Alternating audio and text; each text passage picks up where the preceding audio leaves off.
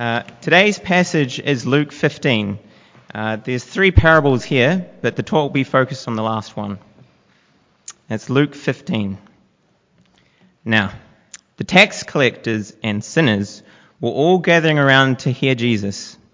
But the Pharisees and the teachers of the law muttered, This man welcomes sinners and eats with them. But then Jesus told them this parable. Suppose one of you has a hundred sheep and loses one of them. Does he not go, leave the 99 in the open country and go after the lost sheep until he finds it? And when he finds it, he joyfully puts it on his shoulders and goes home. Then he calls for his friends and neighbors together and says, Rejoice with me, I found my lost sheep. I tell you, in the same way, there will be more rejoicing in heaven over one sinner who repents than over 99 righteous persons who do not need to repent. Or suppose a woman has 10 silver coins and loses one. Does she not light a lamp, sweep the house, and search carefully until she finds it? And when she finds it, she calls her friends and neighbors together and says, Rejoice with me, I found my lost coin. In the same way, I tell you, there is rejoicing in the presence of the angels of God over one sinner who repents. Jesus continued, There was a man who had two sons. The younger one said to his father, Father, give me my share of the estate. So he divided his property between them. Not long after that, the younger son got together all he had, set off to a distant country, and there squandered his wealth in wild living. After he spent everything, there was a severe famine in the whole country, and he began to be in need. So he went out and hired himself to a citizen of that country who sent him into his fields to feed pigs. He longed to fill his stomach with the pods that the pigs were eating, but no one gave him anything. When he had come to his senses, he said, How many of my father's hired men have food to spare, and here I am starving to death? I'll set out and go back to my father and say to him, Father, I've sinned against heaven and against you. I'm no longer worthy to be called your son. Make me one like your hired men. So he got up and he went to his father. But while he was still a long way off, his father saw him and was filled with compassion for him. He ran to his son, threw his arms around him, and kissed him. The son said to him, Father, I've sinned against heaven and against you. I am no longer worthy to be called your son. The father said to his servants, Quick, bring the best robe and put it on him. Put a ring on his finger and sandals on his feet. Bring the fattened calf and kill it. Let's have a feast and celebrate. For this son of mine was dead and is alive again. He was lost and is found. And so they began to celebrate. Meanwhile, the older son was in the field. And when he came near the house, he heard music and dancing. So he called one of the servants and asked him what was going on. Your brother has come, he replied, and your father has killed the fattened calf because he has him back safe and sound.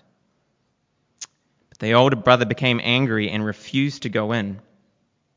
So his father went out and pleaded with him. But he answered his father, Look, all these years I've been slaving for you and never disobeyed your orders.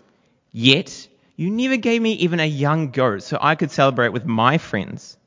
But when this son of yours, who squandered your property with prostitutes, comes home, you kill the fattened calf for him.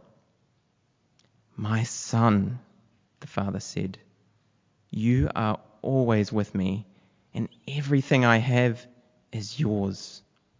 But we had to celebrate and be glad because this brother of yours was dead, and he's alive again. He was lost, and he is found. This is the word of Christ. Heavenly Father, we thank you for your word, which is uh, not just an old book, which is out of date for us today, but is your living and active word. You teach in it truth that we need to hear and uh, respond to. And I pray that now, as we spend a few moments thinking on this very well known, very famous story that the Lord Jesus told, that you might help us see it with fresh eyes. You might help us see whether uh, it has something to say for our lives today and if it does, Lord, give us the strength and the courage to put it into effect. And we ask this in Jesus' name. Amen. Well, good morning, everyone. It's very good to be with you. If we haven't met, my name's Jay, and um, I'd like to tell you what I'm about to do now. This morning, I'm going to share with you something that Jesus said. We just heard it read to us by Tim, and then I'm going to leave it with you. Leave it with you to see whether you think it's true or not. And if you do think it's true, leave it with you to see whether there's something that you should respond to, some way in which you should respond to it. Jesus thought this story was very important. He told it at a crucial time. Uh, he considered it uh, valuable to hear. I'm here this morning to bring it to you because I think it's uh, valuable, but you have a chance now to hear it and make up your mind yourself. We're going to look at what's called a parable of Jesus. A parable is a story, and Jesus told a number of them parables which were kind of simple stories about life, but behind the story there were profound truths. So it's not just a story about a, a, father and two sons. What we'll see as we look at it in a bit more detail is that it's teaching far more about God and all human beings. And this one story, this particular parable, is one which I think every person can relate to. It's probably why it's the best known, I think, of all the parables of Jesus. In fact, the least relatable part of the parable, I think, is the title of the parable, the prodigal son. Uh, Jesus never called it the prodigal son. I'm not sure why we call it the prodigal son, but we do, and I think it's the least relatable part because no one knows what the word prodigal means. We don't use hands up if you use prodigal this week in your normal. No one. No one used prodigal. What does prodigal mean? Does anyone know what prodigal means? Wayward is not right. We sometimes think it means lost or wayward. Thank you for making my point, Andrew. I'll pay you afterwards. It, uh, prodigal doesn't mean wayward. Prodigal means wasteful. It means excessive. It's when you use resources extravagantly in a way that's kind of a waste in that way. And that's what the younger son does. He gets all this money from the father and then he wastes it, squanders it, I think is the word in the actual parable. So the least relatable part for all of us is this, this parable is the bit that Jesus never said, which is the name, the prodigal son. Every other part that Jesus spoke about in this, we get. People today say the Bible's out of date and not relevant to my life. I dare anyone to not understand exactly the feelings and the sentiment and the truth of what Jesus said in this uh, parable. A child who wants their independence from their parents, wants to be able to live life their own way. We all understand exactly what that means. The moment in life where a person realizes they've hit rock bottom, where they are just not where they thought they'd be in life, they're full of shame and regret. Every person knows what that's like the beauty and power of reconciliation of important relationships which have gone wrong but are now fixed. Just the joy of that, the delight of that, where it's been wrong for so long but now it's back together. Or the feelings of jealousy and the pain of injustice of the older brother who's just outraged that why is he getting this? When, I, have been doing all, all of this my whole life, why is he getting all this kind of thing? We all understand the elements of this parable from Jesus. It's a great parable. But before I get into the details of the parable, I want to set up the parable because the setup for this parable, often people preach on the uh, parable of the prodigal son and they just look at the, the, the parable. But actually, the setup for the parable is very important in terms of getting the, the real depth of what Jesus wanted to get across. So I want you to see the setup for the parable before we get into the parable. Our parable is the last of three that Jesus told all in a row. They're the, um, ours is the longest of what's called the three lost parables. So there's the lost sheep, then the lost coin, and then ours, which is the lost son. But before he tells those parables, something else happens. If we can have a look at verse 1, you can see behind me, before Jesus tells the parable, there's a scene, the, all three parables, there's a scene taking place. Jesus is teaching, and in the crowd, we're told particularly, there are lots of tax collectors and sinners gathering around him, especially. Now, who are the tax collectors and sinners? Well, the tax collectors back then were Jews, they were Israelites, who were helping the Roman occupiers against their own people, the Jews, and they were reaping a, hel- a healthy turnover as a result. Those tax collectors were literally profiting off the misery of their fellow Jews, and so tax collectors were hated. No one trusted them. They behaved in terrible ways, and so they were ostracized by the rest of society. That's the tax collectors. Who are the sinners? Because there's a sense that we're all sinners, right? We're all broken human beings. But the title sinners in the Gospels was a catch all term for those who were very visibly sinners. We're all sinners, but not everyone can look at us and know that we're sinners. But in those days, the drunkards, the prostitutes, the thieves, these were the ones everyone could agree they're the, they're the outcasts, they're the lowly, they're the ones who are real sinners. So, get the scene. The people hanging around Jesus, particularly, we're told, are the tax collectors and the sinners. This is the unloved uh, group that society looked down on and ostracized, and with reason. These people had made terrible choices in their life and they were doing things which weren't good. But that's the scene. And so, as this is taking place in verse 2, we see that some Pharisees and teachers of the law, this is the religious leaders of the day, they mutter to themselves and say, Why is Jesus hanging around with these guys? Why is Jesus, if he's this kind of noble religious figure, why is he welcoming sinners and eating with them?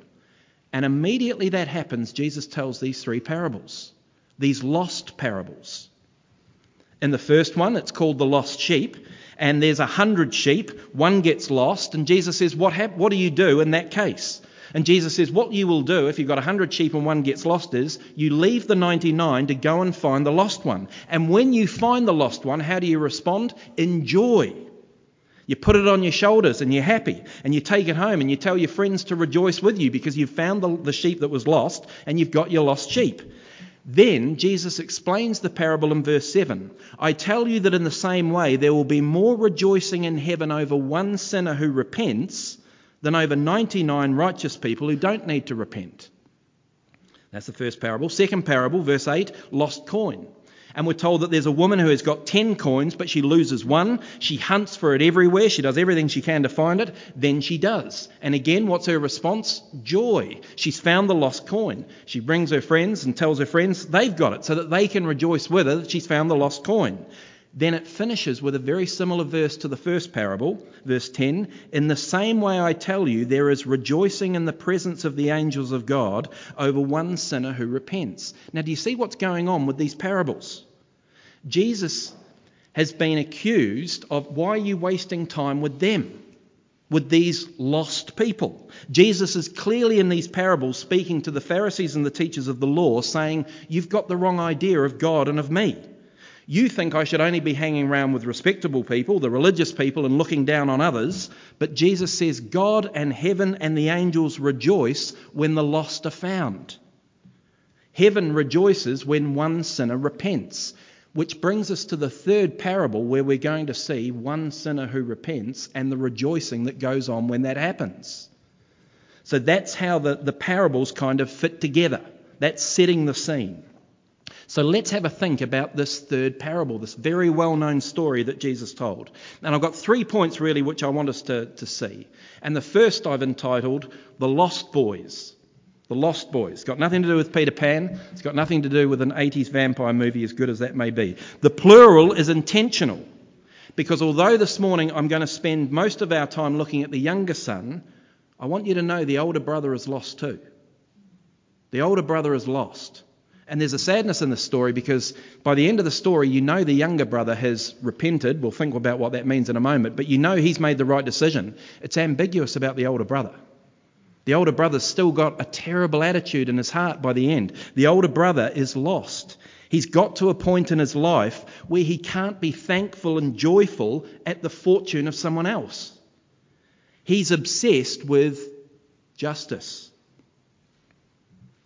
This younger brother's done the wrong thing.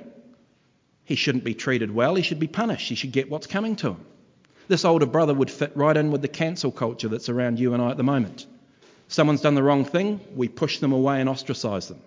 They're cancelled. We keep them at arm's distance. What we don't do is forgive and restore relationships or anything like that. That's the older brother. He doesn't have gladness that his brother's come to his senses. He isn't rejoicing in his heart that this brother that was lost has now been found. In verse 30, he can't even call him his brother. When he's speaking to the father, he says, When this son of yours came back. Won't even call him his brother.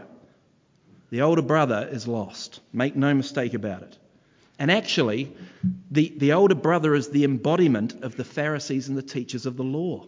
Because they've got to such a state in their lives, they don't realize God loves the lowly and the lost and they won't rejoice when those lost come to God. The older brother is the picture of the Pharisees and the teachers of the law. They've got the wrong attitude. In other words, the older brother's the picture of jaded Christians. There's a lot for us to learn there. So the older brother is, uh, is lost, but it's the younger brother we're focusing on this morning, and he's definitely lost. But he was lost even before he went off to another country. To go to your father like this younger brother did and say, Father, give me my share of the estate, that is quite the statement. It's like saying, You're dead to me now, I want my inheritance. You only get your inheritance at the end of someone's life. And he goes to the father and says, Give it to me now. He may as well say, You're dead to me, I just want your stuff. And to get the his share of the estate now endangers the whole estate for everyone else because you've got to find the cash and the resources and be able to give it to the younger son. But this younger son doesn't care about anything else or anyone else. He's only interested in himself. It's a profoundly selfish, thoughtless act. And it shows that this younger brother was lost well before he travelled to other countries.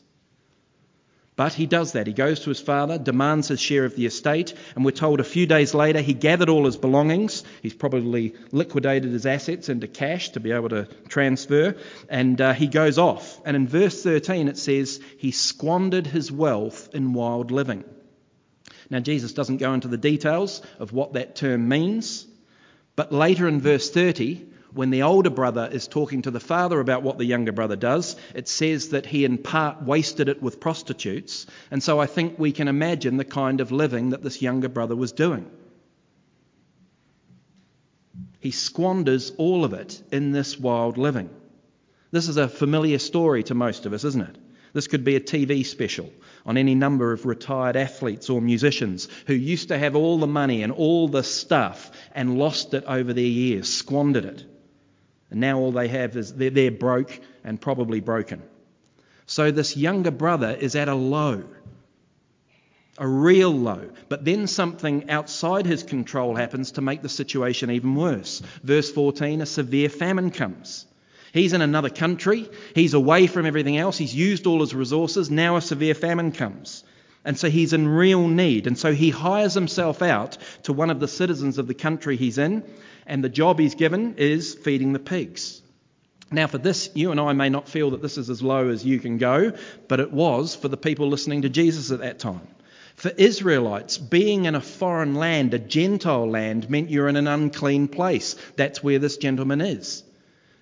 And pigs were unclean animals. He's in an unclean land doing the lowest possible job feeding pigs that he wasn't even supposed to be around. He's at an all time low. And at the end of verse 16, we're told explicitly, no one gave him anything. This guy's completely isolated. Everyone's left him. I bet that was a change from the days when he was squandering his money. I bet when he was squandering his money, he had lots of people hanging around with him, lots of people who wanted to spend time with him. Probably had a large entourage, good group of friends, significant uh, kind of uh, group of people happy to hang out with him while his money was paying for the good times for them all. But as soon as the hard times hit and he's got nothing, they abandon him. No one's got anything for him. Now, I'd be very surprised if anyone in this hall today has had exactly this experience. Anyone fed pigs in a foreign land? Probably no one's had this exact experience. Every single one of us gets this feeling. We all know what this moment's like. The moment where it's all crashed down and we can't pretend that it hasn't crashed down anymore. Often in life, we, we know things are not going where we thought they would, where we hoped they might, but we kind of pretend and we put it off and we, we think it's not happening. But there comes moments to each of us at stages of life where you can't pretend anymore and we know it's come crashing down, where reality finally breaks through and you know you've hit rock bottom. The moment in life when you realize there's something missing, something's gone wrong, and it's often accompanied with shame and regret at how we've contributed to it. When you realize you're lost. Lost boys. And of course, I hope you realize as we're talking about this parable, Jesus wasn't just talking about a random father and two sons. Jesus is talking about human beings with God. That's what the truth of this parable is. The father in this parable is God, and the brothers are the human beings. And so Jesus is saying that for many of us in life, we can be like the younger brother. The God who owns the whole estate, who's the creator of everything and holds everything in his hand. The younger brother comes to the father and goes, I want my share of the estate now. In other words, I don't want you, God, I just want the stuff you've made. I don't want you telling me how to live. I want to live my life my way. I don't want you to tell me how to use the stuff. I don't want to. I'll do with them what I want. I'll do what I'll do what I want with whom I want. I'll do whatever I want. And that's how many human beings live in this world. And we enjoy it.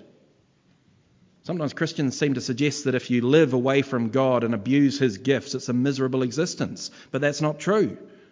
When you live the way you want, I want my share of the estate right now. Without you, I just want to do what I want with whoever I want, however I want, whenever I want. It's, it's, it brings excitement and it brings pleasure and it brings enjoyment for a time.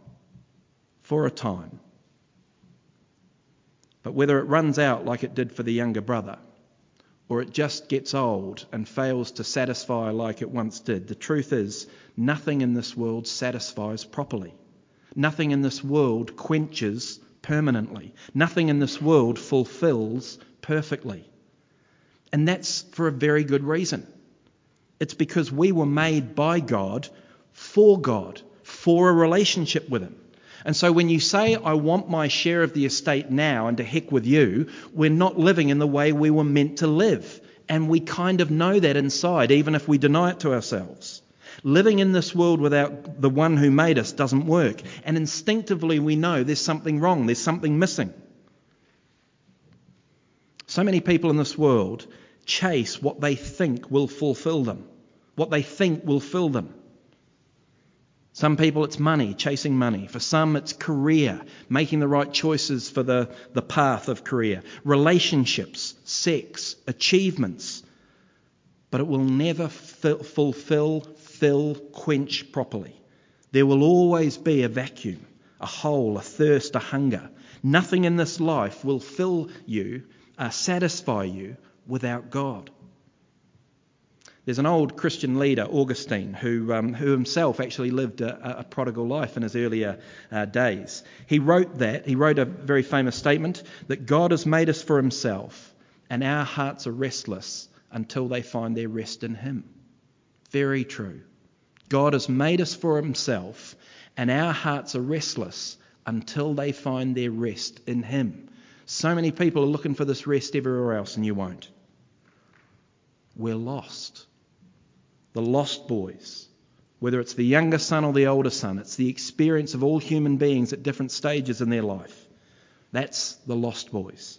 Secondly, We've seen the experience of the lost boys. Secondly, we see the repentance of the younger son. It's a great parable, this, because we get to see the whole, uh, the whole scenario with the younger brother. We see him get sink to his lowest depths, and then we see his thought process. We can see what he works through. Verse 16, he longs to fill his stomach with the pods the pigs were eating. Just by the way, this is uh, on the side. I think it's good he didn't eat the pods. He longs to, not just because it would have been terrible, eat the pigs. Uh, no, don't. That's a different thing as well. If he'd eaten the pods, too often people settle for second best in this world. He looked at the pods and went, Oh, I'm so low, I want to eat that. Thank goodness he didn't. So many people in this world accept second best and they get used to living in the proverbial pigsty. He didn't. He'd got to the low. He saw that, oh my goodness, now I'm even looking at this favourably. And then he decides to do something. He comes to his senses. I think it's good that he didn't eat it. And we see him come to his senses in verse 17. And he thinks to himself, How many of my father's hired hands? Now, to understand the full depth of this, we have to understand hired hands were not the permanent employees on an estate. The permanent employees on an estate were almost treated like family. The hired hands were the part time temporary staff. So this younger brother is going, How many of the part time temporary staff, of my, father, my father's part time temporary staff, have food to spare, and I'm starving to death here? I will set out, go back to my father, and I'll say to him, Father, I've sinned against heaven and against you. I'm no longer worthy to be called your son. Make me like one of your hired men. And he gets up and he goes back. Now, there's a lot here that the son does right. It's a great response by the younger son. He's realised he's lost. As I said before, so often in life we don't. We pretend we're not. He's finally got to the point where he's realised he's lost. He's admitted he's contributed to it. I've sinned against heaven and against you. I'm no longer worthy to be called your son. Not many of us do that. We won't admit our, our contribution or our guilt. He does. He's humble in that way. It's a great response. But I want you to notice his response doesn't stop with regret. He moves from regret to repentance. That's very important. All of us have experienced regret in our lives. The important thing is, does our regret lead to repentance? Not just regret, but repentance. And repentance is a kind of Christian word. We don't use it a lot in normal life, but repentance has a very simple meaning. It means changing the direction you're going in. You used to be going one way, now you're going another way. For Christians, it means I used to live life my way, making my own decisions, doing what I want to do, but now I turn round and I live God's way, His way. And literally, what the younger brother does is he changes direction. He was going that way out to the other, other countries. He now turns around and goes back to his father. That's what every single person has to do with God.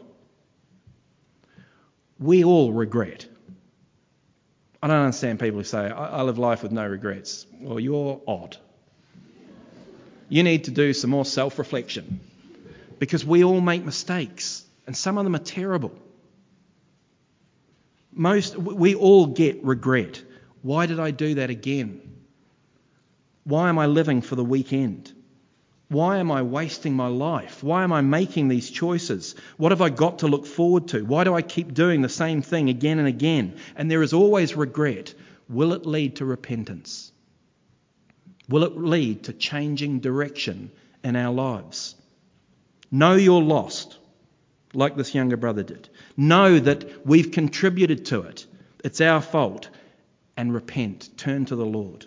Look for, for, the, for what it means in real life. Look to Jesus and live his way. It's a great example by this young man.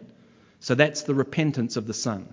We've seen the experience of the lost boys. We've seen the repentance of the younger son. Thirdly, lastly, we see the love of the father. We see the love of the father. I like to imagine that this was a pretty long trip home for this younger brother. Every step, what's dad going to say? Every step, why did I do that? Just embarrassed and shameful.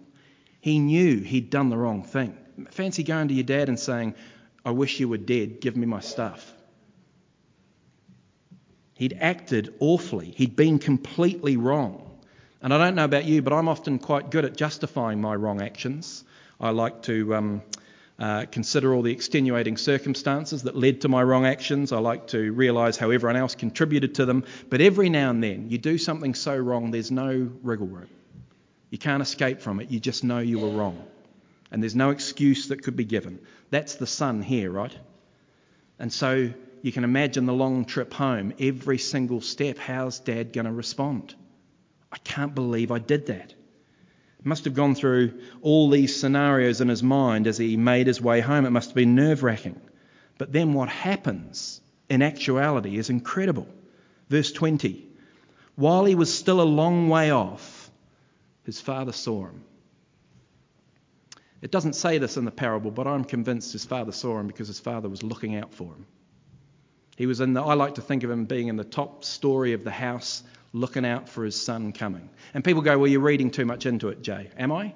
The first parable was about the, lost, the sheep being found, the second parable was about the coin being found, and now we've got the parable of the lost son.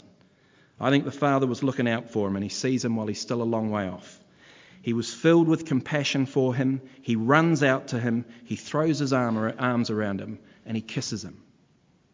And the son gets to say the statement that he'd already thought in his head and he'd probably practiced so many times on the walk home Father, I've sinned against heaven and against you. I'm not worthy to be your son. And the father almost ignores him and speaks to the servant and says, Bring the best robes and put it on him.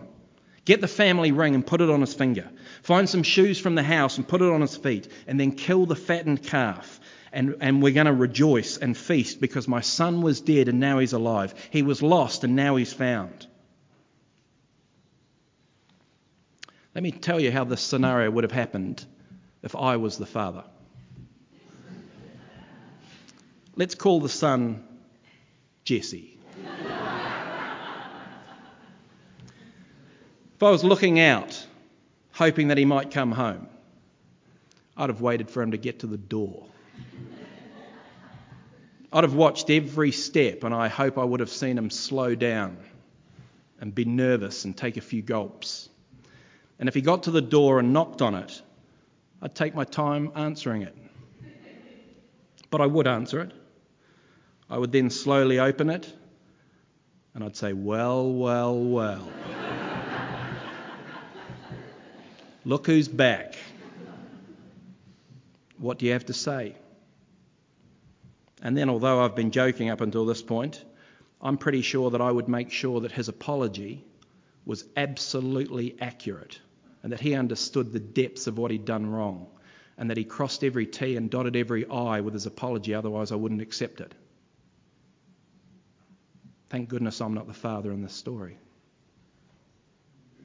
Because this father sprints out, hugs him, kisses him, tells the servant to put the robe on him that this son does not deserve, the ring on him that this son does not deserve, shoes on his feet, kill the fattened calf, and celebrate because the son had come home.